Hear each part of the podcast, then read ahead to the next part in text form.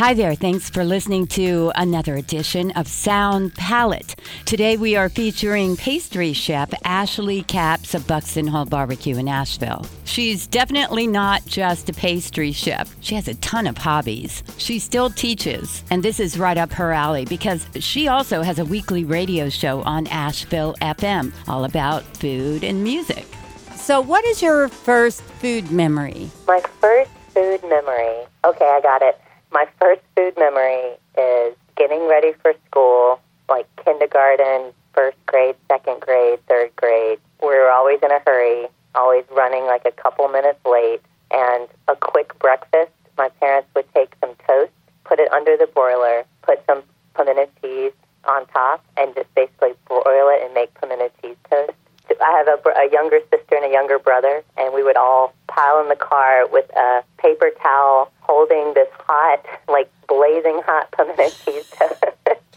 and while my parents are driving us quickly to school to drop us off multiple places, we're like, you know, I've always preferred that over cereal. Sometimes, that you know, in the chaos of the morning, I can only imagine what it's like trying to get three kids ready. Sometimes the pimento would get left under the broiler a little too long, and it would get kind of black on top. But I always liked that. Yeah, I wouldn't mind. Do you still make that ever? Um, not all the time, but occasionally. Mostly when I have nothing in the fridge, which is pretty much always. So. Ashley, you have been all over the place cooking and some of the best. Danny Meyer's 11 Madison Park, New York, and Hugh Acheson's 5 and 10 in Athens, Georgia. When did you get there? I think I was there like 2005 to 2007 or 8, you know, just a handful of years. I worked at Big City Bread, my first job in Athens, and it was an overnight shift. So I would go to work at 10 p.m. and I would work all night and like shape pastries and bake off all the fresh pastries and bread. And I would leave and go home around like 8 a.m. That was hard to move to a new town when you didn't really know anyone, and then you're working this third shift, sleeping during the day. Then I got a job at Earth Fare, which was right next to 5 and 10 at Five Points. This was the, my first job, I think my only job that I was not in a kitchen. Like my whole life, I've always worked in a bakeries, restaurants, different kitchen uh, environments. At Earth Fare, I was their demo food coordinator, whatever that means, where I would set up little demos and like, you know, try and sell different products. Obviously went back to kitchens and I got a job at 5 and 10 I remember passing my resume out. I had one friend in Athens. Her name's top five best restaurants in Athens?" And Five and Ten was number one. And so I dropped my resume off and I talked to Hugh, and I got a job. And I was the pastry assistant for like a couple days or a week or something. And then he said, "Okay, you're in charge. You're pastry chef now." Which I was pretty young and I always seem to get put in roles that are like it challenges me, and I'm I don't know if it's like a timing thing or luck. I usually get somehow thrown into the fire. The fire, but yeah. I kind of like it. Like I, I say that I get thrown in the fire, but I might be throwing myself into the fire. I don't know. I think people probably sense that about you that you can handle it. If he's doing that after just a couple of days, it's like, okay, I better get my act together and show him what I can do. It, it is an opportunity, I've always been I'm a yes person. I say yes to everything. I'm actually trying to practice saying no. when someone asks me to do something, I just make it happen. You know, we have one life, right? Got to just make it worth it. You were talking about working in Athens, and then you started teaching baking and pastry arts, and then you went to a barbecue restaurant. That's yeah. like, wow, you talk about a challenge. I still teach. I went to AB Tech Asheville Buncombe Technical Community College as a student in 2003 and graduated and then cooked and moved around and worked different places. And then when I came back to Asheville looking for work again, I got a job cooking in town. I love teaching. I don't know why. I just like learning constantly and being around students. You know, they're asking questions and making my brain think of things that I wouldn't think of on my own. And I think teaching is giving back to the community because AB Tech really helped me a lot when I was learning and going to culinary school. And so it's nice to help other people you answered my question because one thing I was going to ask you is how did the process of teaching help your career? So the process of teaching has helped my career tremendously in that a I get to meet and form a community with students of all ages. It is a community college, so I have students in my class that are 18 and also in their 50s, all different ages, all different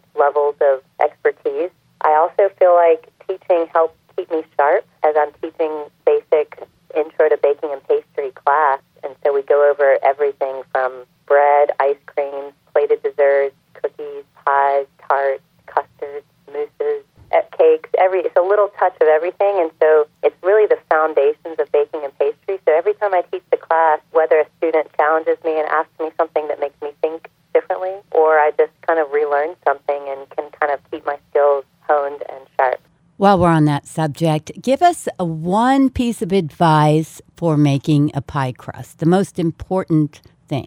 One most important piece of advice for making a homemade pie crust is keeping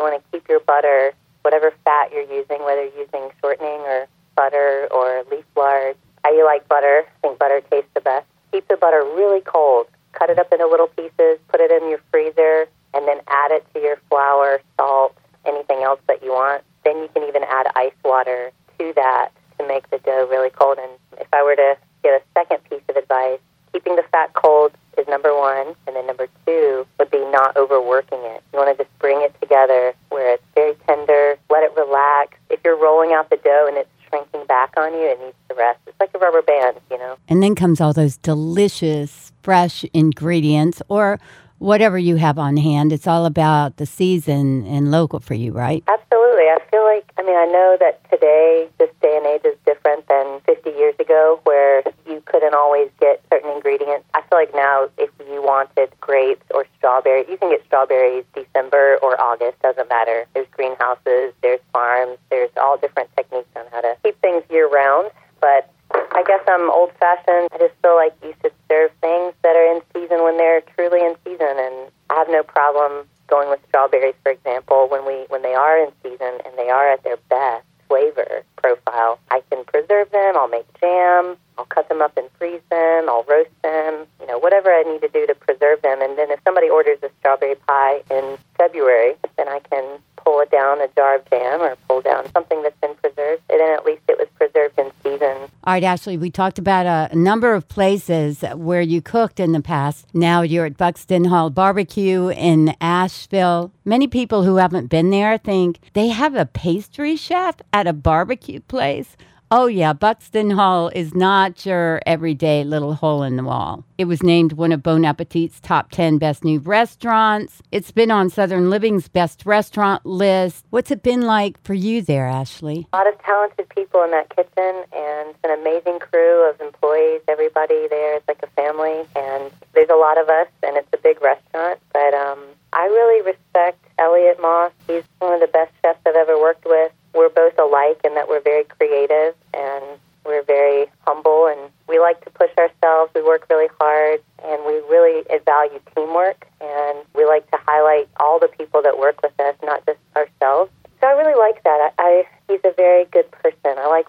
good people. Here's what I find interesting, Ashley. You go into Buxton Hall Barbecue with Southern traditions, but yet you have really been focused on more European and, of course, the traditional French techniques. It's really interesting. I'm glad you asked that because I'm from the South. I'm from Burlington, North Carolina. That's where I was born. So I grew up in a Southern family, Southern dessert, Southern food. We definitely all love to eat all the time. There's always food. Basically, all of our gatherings are centered around food. But, you know, in my travels and working different restaurants a few years ago, I sort of went away from Southern desserts and went more into like modern desserts or French desserts or Italian desserts and working at different places just so I could learn new things and new techniques and other cultures of pastry. And now here I am at a barbecue restaurant, which is not just a hole in the wall barbecue restaurant, which, by the way, those are also delicious. I love a good tiny hole in the wall barbecue. Yeah, restaurant. everybody does, but Buxton Hall is not that. No, Buxton's like a,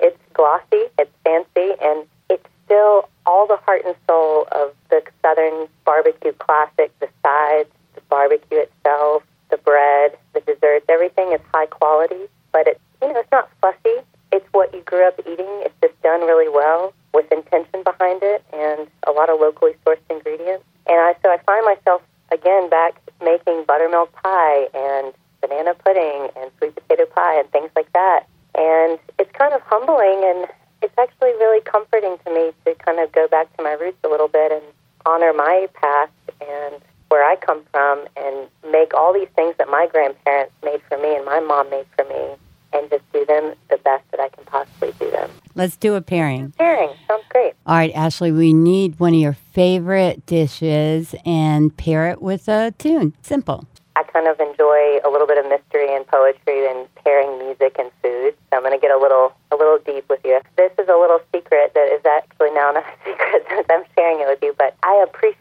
dessert and I love making dessert. But I love salt and I love cheese. And I mean, I definitely ordered dessert for sure. But I also order cheese plates. And I'm a, I'm kind of a cheese head. I love cheese, so I kind of thought something I eat late at night when I come home from work. I'll make myself a little cheese plate. I'll put some whatever cheese I have, like some soft cheese, some hard, like a manchego, or one of my new favorite cheeses is Parrano. I love that. Parrano is like semi-soft, semi-hard, and it's like it almost is like if Swiss cheese had a baby. it's like the best hybrid ever. So I like the Parrano right now, and I think like some fresh figs or roasted figs, and I'll swipe some mustard on the plate and some honey, some smoked almonds, just whatever I have, condiments and crunchy things, and cheese. It's basically a giant snack plate. And the song that I chose to match this is a song called Inch of Dust by Future Island, and they're one of my favorite bands. I just mm-hmm. never get tired of hearing this song. It's kind of a sweet song. It's got a lot of mood in it, and it starts off kind of soft and moody, and then it gets sort of like happy and romantic and sweet. The lyrics have little bits and pieces that remind me of when I eat a cheese plate. Like one of the lyrics is mentioning a sweater wrapped around you tightly, all around the shadows. So that's like me in a sweater in the dark eating cheese. Now go check out Ashley's song, which she just paired. We put the video up for you online. I'm Kitty Kinnon. Thanks for listening to Sound Palette.